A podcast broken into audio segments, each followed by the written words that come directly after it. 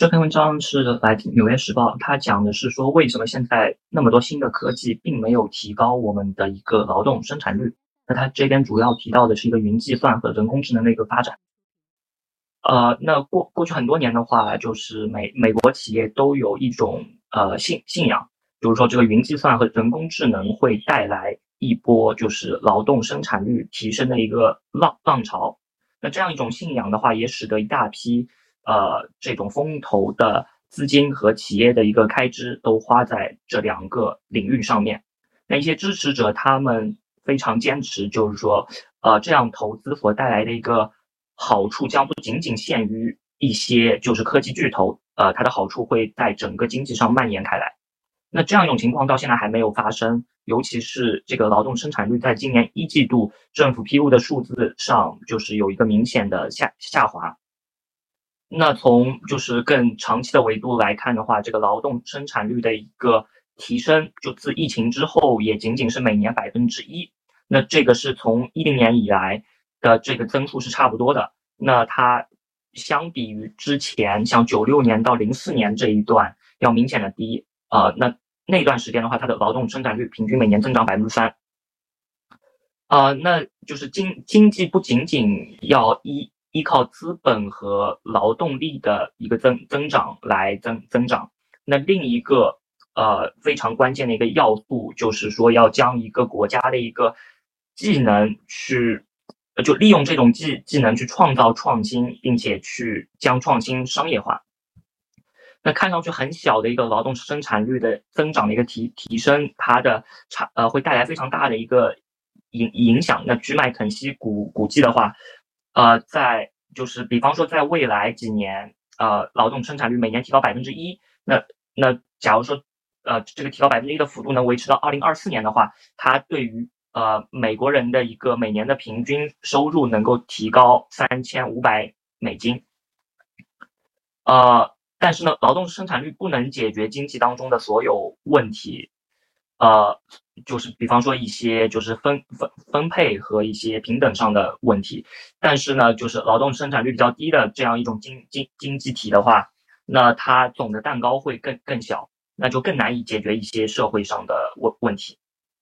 那现在对于劳动生产率的这样一个困惑，就就是说劳动生产率没有明显提升的这样一个困惑，引发了经济学家之间的大量的讨论。那一些怀疑论者，他们就说，今天的这个人工智能，他们主要是一种形式识别的这样一种技术，就它能够整合文字、图像和数字。那这样一种技术的话，它是，就是说是令人印象深刻的，但是并不是就是具有颠覆性的这样一种技术。那另一方面的话，一些支持者，比方说这个斯斯坦福大学呃这个数字经济实验室的这样一个主任，他就说，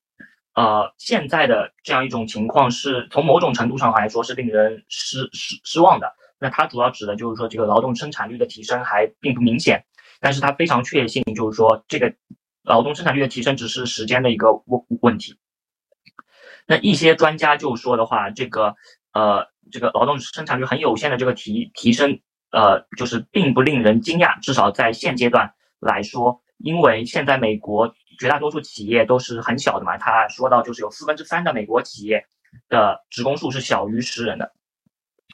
所以就是说它这个效果可能还不能很快的体现。然后文章之后就举了几个例子，就是说这个人工智能和云云计算在一些大型企业当中是有明显的改善的。那以一家这个。就是医疗保险的公司 Anthem 为例的话，就是现在有呃有百分之七十五的一些消费者的问问题，现在都是通过一些数字化的渠道来解解决。那包括从网络呃从网络端口，从手机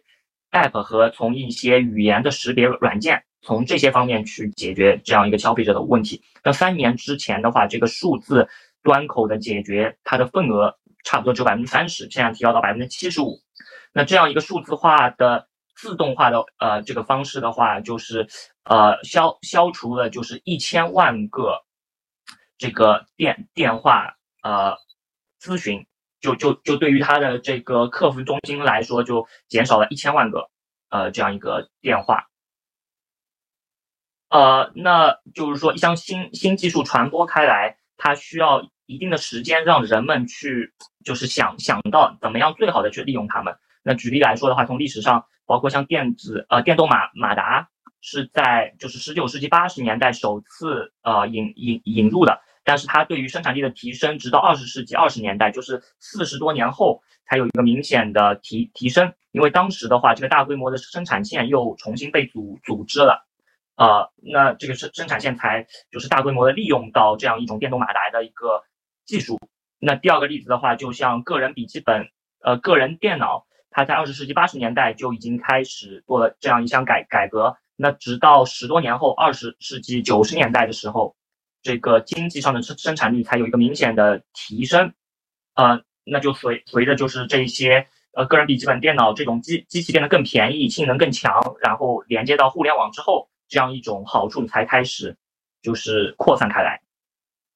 呃，然后文章最后又举了一家就是人工智能的这样一个公公司，那它也帮助其他一些企业解决了这样一些问题。那就是说，文章希望从一些细小的例子来说，它现在是能够帮助一些大型企业提升生产率的。那未来随着就是这个成本的降降低，技术的普及，是能够提升一个国家的劳动生生产率的。那他举的例子是一家叫 Quista 的这个人工智能的一个初创企业。那它的这家公司，它是致力于，就是说来解决一个现代的劳动生产率的这样一个问题。那在二零年的时候，这家公司引入了它的第一个产品，就是一个就是针对呃客服中心的一个实时推荐和辅导的这样一个软软件。那它的这样一项技术的话，是会就是呃处处理大量的一个文字和语音的对话，然后去识识别这种对话当中的一个。就是模式，然后能够帮助这些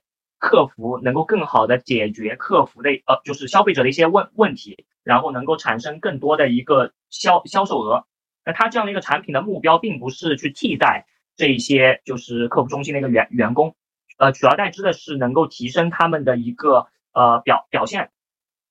呃，那那这样一项产品是受受益于。就是最近的，就是说人工智能的一个性能的提提提升，包括人工智能计算速度的一个提升。那像就是美国最大的一家二手车的零销呃零售商 CarMax，它就在去年十二月的时候开始运用这个 Crista 的这样一个人工智能的一个软软软软件。呃，那就是说在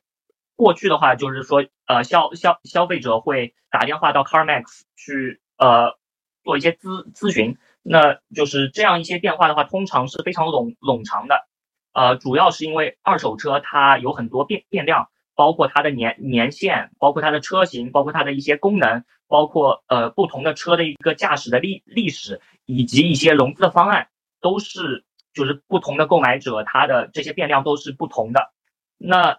一个就是像这种人工智能的一个助助手，是能够帮助去梳理这种汽车的一个复复杂度的。是，然后它能够提供一个实时的建议和信息，那这一点的话，对于 CarMax 来说是非常有吸引力的。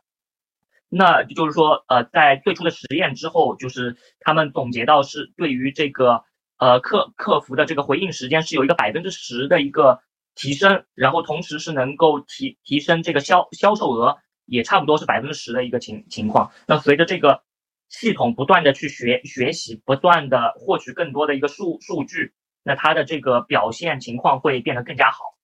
但是有一点就是说，呃，CarMax 的员工比较担心的，就是说现在这种情况，这种 AI 的软软件更像是站在员工之上的，就是说员员工需要遵循他给出的一些建议和一些指导去做一些任任务，所以对于员工来来说，他的一个地位可能看上去是更高的，就是说这个可能是一种担担心吧，但是至今为止，就是对于。在这家公司，它的一个反响还是总体还是偏积极的，呃，对，那这篇文章就主要是讲这一些内容，它就是说可能呃还需要一段的时时间的普及和应应用和发展，才能够让这个云计算和人工智能的一个就是说好好处体现在劳动生产力上，然后让更多的这个企业去接接接受这样一种产品。